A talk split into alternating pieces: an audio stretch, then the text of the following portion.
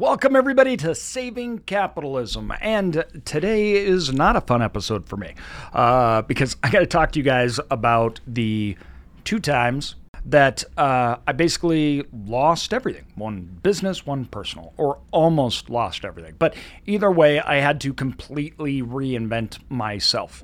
I had to start over again, not just like financially, but emotionally, mentally, I had to start over again. Now, the first one, which we'll cover, is going to be the bulk of the episode, and that's the business one. And this is embarrassing as all failures are. And I want to be uh, candid about what I learned from this experience. Now, as a lot of you know, I started out my career at a very early age selling insurance. I did that because that's what my father did. He sold insurance and actually got his family out of poverty from that. That was his way. He did, you know, door to door life insurance sales. And uh, when I got out of college, I decided that that was going to be my route too. I'd been already going around with him when I was a teenager to enrollment meetings, employee enrollment meetings with him. So I would literally drive around the state. Uh, we live in a rural state, and so we would drive around to these little cities and do it. And frankly, I thought it was amazing. I thought he was so cool. I, I thought it was great. I didn't understand anything they were saying. It was very boring. Uh, but I loved it. Probably I loved it just because it was my dad and we were doing it. But I liked the sales portion because my dad shared with me and told me we're in control of our income, right? And that's why I love the sales, meaning that if I went and sold, I got paid. Now, the downside with that was we didn't have any set income. There was no safety net. I had to sell or I didn't get paid. And so I started actually working for Aflac, yes, the one with the duck. And then from there, I worked with a little small brokerage firm uh, in a small town over in eastern Idaho. And there, I tried to convince small employers who didn't have health insurance to get it, like two or three employees. So I went to group medical, or I tried to. I tried to get people over. Uh, my dad didn't like, he thought they were teaching me wrong. So he said, No, you got to come here and do this with me and learn. So I went there and he taught me the right way to sell, right? And that's what we did. And we, we, we sold group medical benefits. Now, I, I loved it. I loved this I love this control I felt over the income. I felt I'm an entrepreneur. I eat what I kill, as we like to say, and I'm my own boss, right? Nobody cares if I sell or don't sell because it doesn't matter to anybody but me. I either get paid or I don't. Doesn't matter. Um, now, that has its benefits, but it also, obviously, the downsides uh, I ended up referring to as a treadmill, meaning we can never stop this. Now, I learned really quickly that it's easier to go buy what is called a book of business then go out and sell it. So if you had a broker who had, let's say, 10 accounts, well, if we bought him, then I don't have to go sell 10 accounts. I also learned that if we went and bought him for, let's say, one and a half times revenue, that I could bring it into our shop, which we tried to use technology. So we brought in technology and a bunch of different things to try to help our clients and created more of an actual infrastructure backbone. So after I'd been selling for years, I thought, okay, this is a great thing to do because I can buy him for, let's say, one and a half times revenue, bring him in, and automatically it wasn't worth one and a half times revenue anymore. It may have been worth four times revenue because we had created more of an infrastructure. Right? This is called roll up. It's a roll up model. And as we were doing this, worked very well. Obviously, went bought single uh, operator book of business, brought them on, and uh, it was immediately worth more money. Now, as time went on, I you know, wanted more, as we all do. And uh, I wanted to grow faster. And um, I think my own desires probably surpassed um, anything that was even reasonably safe. And I started to neglect things because I wanted to grow so bad. Classic greed and pride cycle, right? Um, and I believe that was what was going on. And so I, not that being aggressive and wanting more anything is bad, but it's when those things trump sound decisions. And that's when it's, I believe, greed. I believe that's when Um, it is pride. Well, it was greed for the one stretch. It was pride thinking that they didn't matter and that I'd be successful no matter what. And I went and bought a much bigger firm that cost a lot of money, millions of dollars. And we had a contract set up with them. The contract looked like this: We give you X amount up front, let's say six hundred thousand as the down payment. Then we uh, paid you out from the revenues for three years, right? Seller financing. Then the total amount, the millions more, were going to be owed on the back end, which was fine because we'd be paying it down. And we could also then get a loan from a bank or something, or we could grow it and pay for it. Now, there was a bunch of things they put in the contract that even the attorneys were like, this isn't good. I don't like this contract at all. And I was like, it doesn't matter. We'll be fine. One of these things was the fact that if the revenue dropped below 30%, he could call due the whole entire amount because what was backing the note was now at risk, right? Well, that was fine by me because I didn't I was like that why would that happen? We we haven't seen that happen. It's never happened on any of our other acquisitions. The other thing that um, they had in there was we obviously had a non compete on him, but his wife didn't want a non compete and she didn't sell these clients. They weren't her clients or anything else. And so we so i thought okay i guess that doesn't really matter that much because it's not hers. She's not really connected to it right? And uh, so they didn't want to have a non-compete with her in case she wanted to go work in the industry or something like that which we thought okay that's fine. Well, 30 days after we bought it, his wife went out and took the clients that we had just bought, took the biggest clients, which immediately dropped the revenue by 30%. Now, that's as simple in the insurance world as signing what we call a letter of record. And now all of a sudden, the insurance company has to pay her all of those commissions, and our commissions are gone. So the lady who didn't sell the clients and didn't have anything to do with it went and took all our clients. And of course, her husband, whose company it was, and, and we just paid, uh, said, Oh, that has nothing to do with me. Well, um, now he said, the money is due in full, and I want you to, first of all, either pay me all the money, or the second thing was, I get the whole entire company back. Obviously, I don't know if he thought we were just going to roll over and give the company back, and he was just going to take 600000 from us, or what was going to happen. But we didn't like that option, so we sued for fraud, and uh, which was fairly clear cut to us. Now, with the stupid contract that I signed obviously left holes in it. But um, that fight went on for a long, long time and it destroyed the firm. And at the end of the day, we ended up reducing how much we had to pay him um, by a lot. So he didn't, we get the money back. We ended up selling the firm. Um, but it created a situation for a long period of time that if we had to pay that note due, we would have to sell off assets. We would have had to maybe even lose our other companies. And uh, it was a time that was horrible for me. I was depressed. I gained a lot of weight.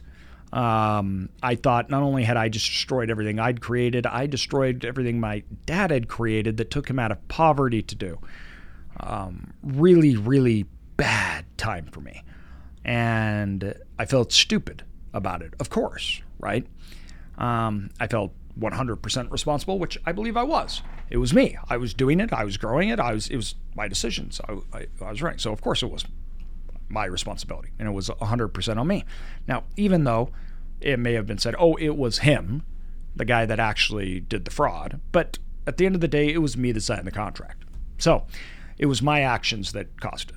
I could not really put blame on him. If I would have signed better contracts, you know, that might not have happened. So, um, which I did. I took 100% of the responsibility. And um, that period of time uh, sucked. We, we didn't know what we were going to do.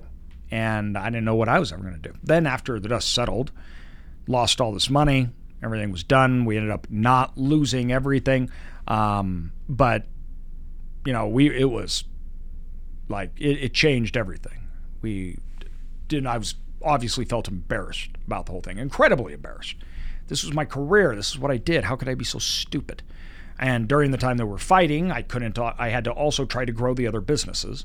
So I'm in the middle of these ginormous lawsuits. I'm trying to save one company. I'm traveling back and forth across the country because it was on the other side of the country. Another stupid thing I did, and that just encompassed my entire life. It uh, took huge, huge tolls on me as well as my my wife and my kids.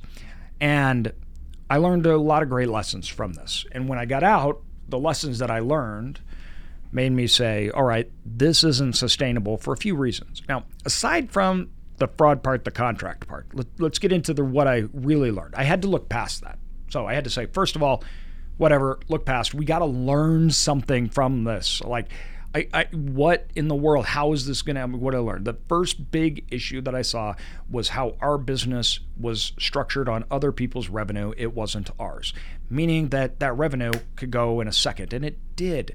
So how do I scale? How do I build a business compound, and then how do I go out and do roll up models and have a sustainable system moving forward? Now we could go just take large amounts of cash from other people and risk other people's cash, which we weren't doing. We were using all ours and, and ourselves um, to try to achieve that. But at the end of the day, I still felt it was a treadmill. Every time I lost a client, I had to go sell more. Every time revenue left, which it could at any time, it, I felt out of control. I didn't like it. In order to become to grow a business, in order to become wealthy, I needed to compound. I needed to be able to grow it at a known rate of return. But I could never even plan on revenue that was past sold to be there you know, months later. Now, that's how I ended up referring to our business as a treadmill. And it was one that I'm like, I'm never going to leave and it's actually going to kill me. And it almost just did destroy everything. So not only did it destroy, almost destroy future growth, but it almost destroyed our uh, existing and, and past growth. So I started to look at businesses uh, very differently, where I wanted to be the business that owned the revenue, not being someone that got a pure commission. The second side obviously was contractual, meaning that I never going to sign a contract that's win, uh, lose, I win, or win, you lose, right?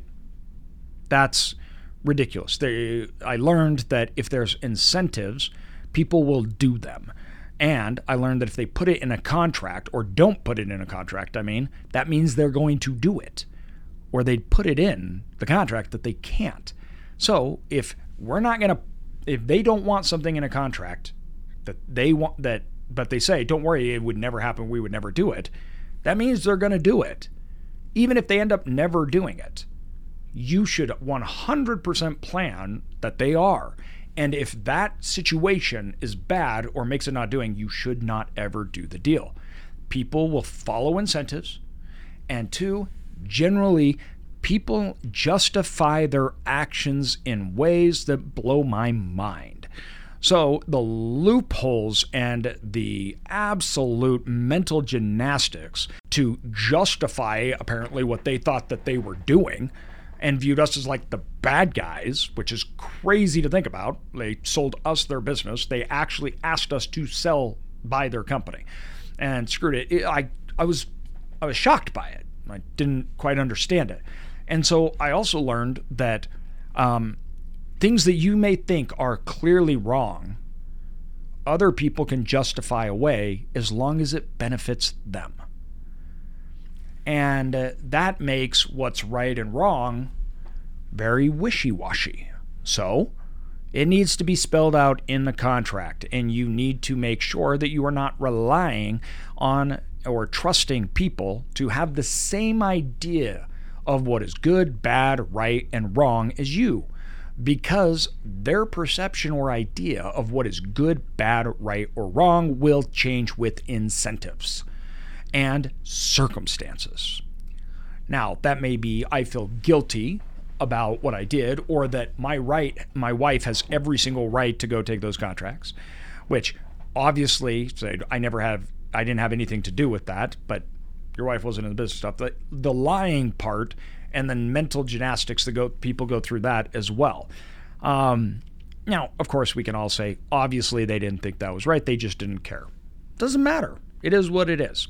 So in contracts, it needs to be spelled right. So I trust you. That's why I'm putting it in a contract, and I trust you because you will put it in a contract. If not, why should I trust you in that? If you are not willing to put down in writing what you say you're going to do, should I really trust you? Now, the win, lose, lose, win. If there's incentives for them to win by me losing, once again, they will take those incentives. And you need to be aware of that. Now, of course, I like to say, everybody, I am above those things. Well, if I am, I hold myself to the same standard. Then I should put it in a contract. Now, at the end of the day, the next thing I learned the only people that win in lawsuits are attorneys. Millions of dollars. The guy that pulled this stunt now works for a company. He's no longer has his own company, and he did not get a fraction of the value that his company was worth. And he had to pay all the attorney bills and everything. He probably lost 60% of what the company's value was.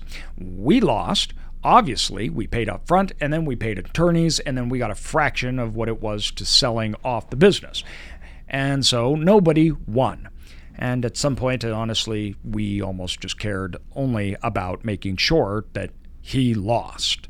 And that was because we realized we would never recoup it and we had to try our best to get out of a situation. So, entry, the next thing that I learned you don't want to get in lawsuits with crazy people and rich people because there's no limit to what they will do. And people act more emotionally than anything else. And I think he vastly underestimated how we would not think about that logically as we felt wronged and we fought to the death because we just felt that it was personally wrong that he would do it and we wanted to make sure that we made a statement out of it. So, at the end of the day, don't sue, get into lawsuits with crazy people, and don't get into lawsuits with rich people because they will just go all out. And there's no winning in either one of those cases. The next thing is that the lawsuits, nobody wins. Every time you get into a lawsuit, you should go into it knowing that you're going to lose. Now, you may say you may win the actual lawsuit, right? But that doesn't mean you win. And most of the time, lawsuits are emotional things. They're not practical, they're not logical, um, and pragmatic people stay away from them litigious people are very, very dangerous people, and you should watch out for them.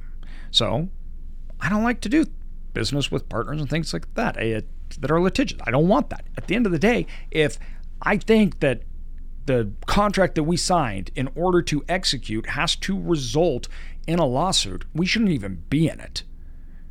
We should have mechanisms and contracts that say this is how things work when it goes south.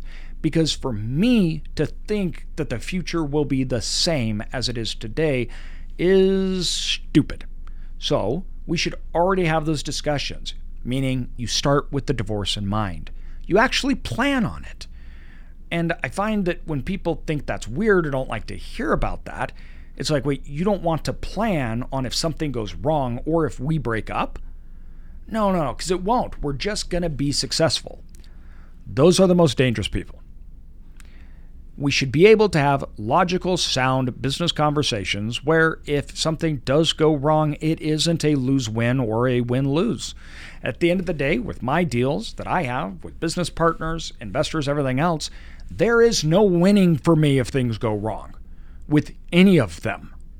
In fact, I'm almost always the largest loser, especially with my investments. I hold all the risk, I hold all the debt. So, I build things out to avoid those situations and build a plan if some crazy person does something crazy, because that happens. That's the next thing is understanding the scope of what you will lose and understanding that risk that is designed. What we had to what we were going to gain versus what we had to lose because we were buying something on revenue that wasn't ours and unpredictable and we leveraged something else for it. That was stupid. I learned, though, that there's circumstances when that's not stupid, and it does apply. But it's a totally different type of investment. And that's why we went all in to real estate and storage because all the things that that had, the storage didn't have. So we had predictable simplicity owned, own, uh, revenue that we owned. We owned the assets. It had v- intrinsic value. There was actual land things like that aside from purely revenue. And we could generate that own revenue that we could create a business plan around it. Now the also the contracts with real estate how they're handled and done it's very simple very clear But most importantly, is that's a method of compounding, meaning I can buy something at a certain rate of return.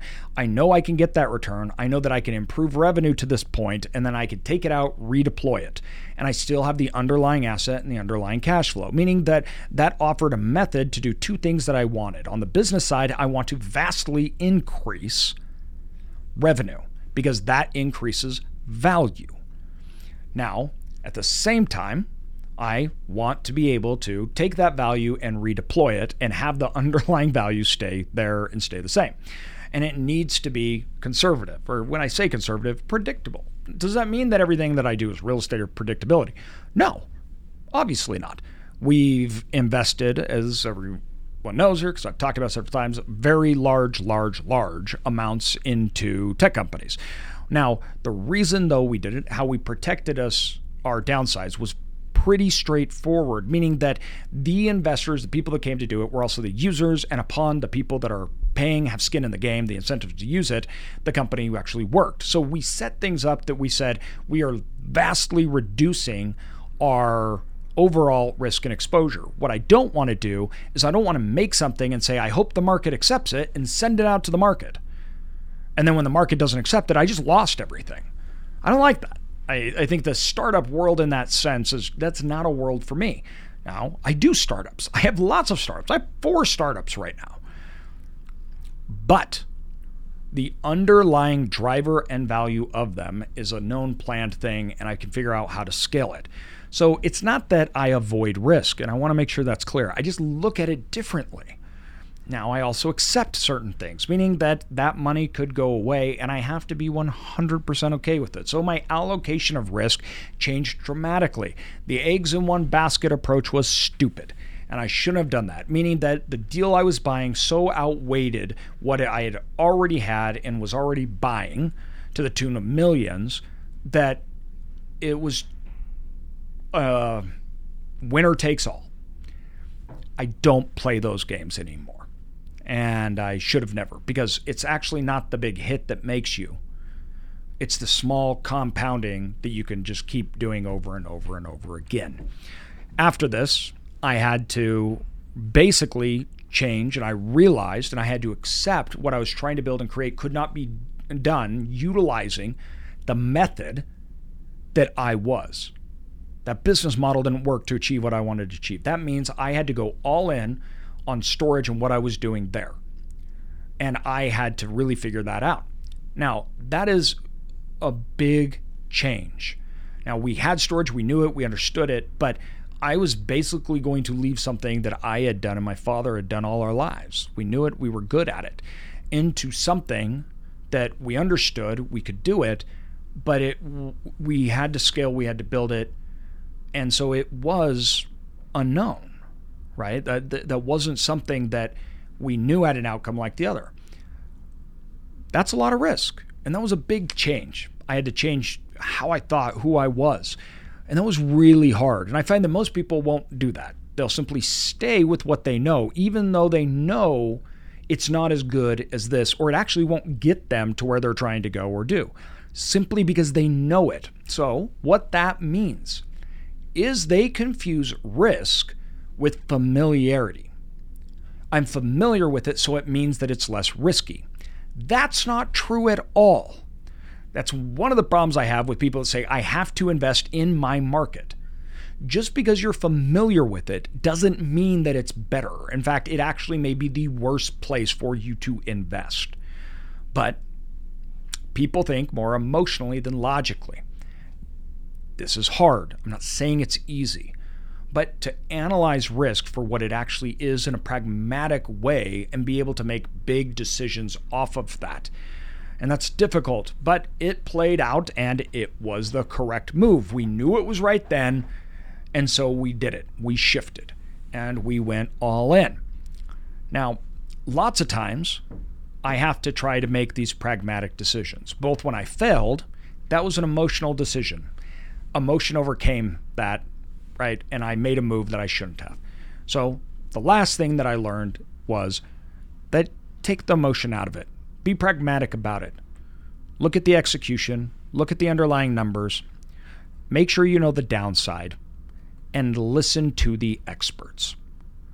If you do these things over time, you will be successful. You will learn more, you will understand more, your pragmatism will become better and better as you invest, and you will surround yourself by experts and you will be able to compound. Now, those three things are a lethal combination when it comes to wealth creation and business. But emotionally, it was extraordinarily hard. It was like a sense of losing who I was and having to become another person without the guarantees of success. Now, we can do that when we're failing at something. That's easy. But when you're already successful at that thing, it is much harder to do that. Honestly, the king of this is probably Elon Musk, meaning that he'll go into things that don't have to do with what he's doing, and then he actually makes that and becomes successful at that, which is wild because he's going from something that is totally different from cars to rocket ships to social media to flamethrowers to whatever it may be. And he's still making them successful. So it looks like he can be fairly pragmatic. I don't understand all the business dealings, but that's a hard leap to make. And he took a lot of risk to do it, right? So, technology companies to car companies to everything else in between. It's important that we do what will work and what is right rather than what is emotionally comfortable for us. And we have to be willing to adapt and change. For the most part, I think that people are not successful because they will not change, even when they know it's right, because it's uncomfortable. So they would be vastly more successful if they were open and willing to make changes and big changes and work and get out of their comfort zones, but they're not. So they get stuck in a rut and they justify it by saying that it's comfortable and they justify it by not doing it by saying it's too risky. It's not that it's actually risky, but it feels risky to me. This is a death knell for progress, I assure you. Now, the second thing is one that you obviously all know more about, and that's when I became paralyzed. And I had to reinvent myself again now. In under 10 years, that was the second time that I had to completely reinvent who I was and what I was going to do. I had no idea if I was ever going to leave a wheelchair, if I was ever going to walk again, and I was definitely never going to be the same person I was prior. I had to figure out a new me. That's why I started podcasts, educational stuff I wanted to share and give back. Once again, it was very successful. This time I was definitely forced into it. Okay. And the second one probably wouldn't have happened. The changes that I made wouldn't have happened unless that resulted. Why? Because I was emotional and didn't want to change, and I knew something was good, but I wouldn't do it. Like social media, podcasts, things like that. I didn't want to put myself out there. Guys, this is obviously uh, a lot of emotional risk because people are going to listen to this and people will either think I'm dumb, they will have good thoughts, bad thoughts. I don't know. I can control it, but I'm putting myself out there. And uh, the reason why I decided to do that because practical reasons, meaning that I needed uh, opportunity. I actually believed what I was doing, and I wanted to allocate resources. Well, you can't do that unless people know who you are, what you're doing, and by doing it, we got a lot of opportunity. It was like a tsunami of it. Now, um, that was easy for me because I had been lying in a bed being bathed by people. They would turn me over and bathe me with rags. I couldn't do anything. I couldn't go to the bathroom, nothing. I was just lying, paralyzed, hooked to tubes on a bed. So I guess I had no pride left, so I didn't really care much about what people said about me on the internet. Over the last six years, that's actually become harder, uh, a lot harder. It's harder for me to make changes. It's harder for me to change and do things that I know that I should because of risk of how people may view me, may think of me. Um, and that's something that I don't like. And I'm trying to fight back against. Uh, but it is very, very hard. And so I remember now what it was like. And the further I get away from, first of all, needing to change, wanting to change, or changing because it may make me uncomfortable or it may have risks associated with uh, looking dumb, bad, or how I feel, uh, the more that I'm apt to not do those things. The great thing about podcasts and social media is I'm constantly having to do those things. So it actually makes me more in tuned and willing to do it. And so I hope that I'm brushing up and I hope that I'm keeping going. as you guys go into the next year, we're very quickly coming up, at the end of this year. Uh, nothing will change unless you change your circumstances, unless you change your inputs, and unless you change on how you execute. Those three things circumstances, inputs, and execution. If you don't change those three things, you will never change the outcome, ever. All three of those things are generally speaking difficult to do because it is uncomfortable, it is unknown. So most people don't do those things. They do not give up their friends. They don't give up their circumstances. And they definitely don't change what they're doing day to day because we are creatures of habits. They don't change what they watch. They don't change their inputs, what they read. They don't change what they're hearing. They don't change how they're doing things. And these things are tough, they're hard. But if you focus on just those three things circumstances, inputs, and execution you will completely change your life.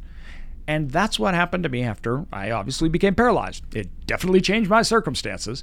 All of a sudden, I could only have so much time to do so much. So I really had to change my execution style that allowed me to grow companies, grow faster, and do better. Then I also changed my inputs. See, I didn't have a lot of time anymore. I was only awake in general for hours a day. And sometimes those hours a day, I really wasn't even at a point where um, I was able to do a whole lot. So, who I talked to and what I did, whether it was watching TVs, movies, reading books, anything else like that, everything became more important. So, I had to focus and I had to prioritize. Once again, now, six years later, I can now walk. Um, I still have a lot of struggles. Those things are harder to do. I'm falling back into my levels of comfort and I'm falling back into circumstances that I create and are comfortable for me and I'm not getting out. I change the inputs because they're easier, they're funner, they're better. And I change the fact that I'm not changing execution and doing those things because it's simpler. All of those things are bad. And I'm promising to you guys that I will continue making myself uncomfortable and I will continue to change. And I hope that you guys do too. At the end of the day, I've had to reinvent myself multiple times. Those are two big ones in my adult life, obviously, that I've uh, had. Please don't wait till those events happen to you to have to reinvent yourself to get the change that you always wanted and were going to make in the first place. Just make the changes and do it now. Because by changing those three things, you will change your life and you can control those things. You're choosing your circumstances, you're choosing your inputs and you're choosing what you do. These are three controllables that you have, regardless of everything else. And yet, these are the three things that we choose to stay within our comfort zone and area. Therefore, making it so we never change. You have that control, 100% of it. The short term circumstances that you don't have control over, you may not like. I know I haven't. But I focused on the three that I could. And that always changed for the better, both me, my circumstances, for my family, and everyone else. All right, everybody. I hope that makes sense. And if you're needing to change, then get out there and change it. And if you're needing to change, but you don't want to change, all the more reason you should. Thanks, everybody.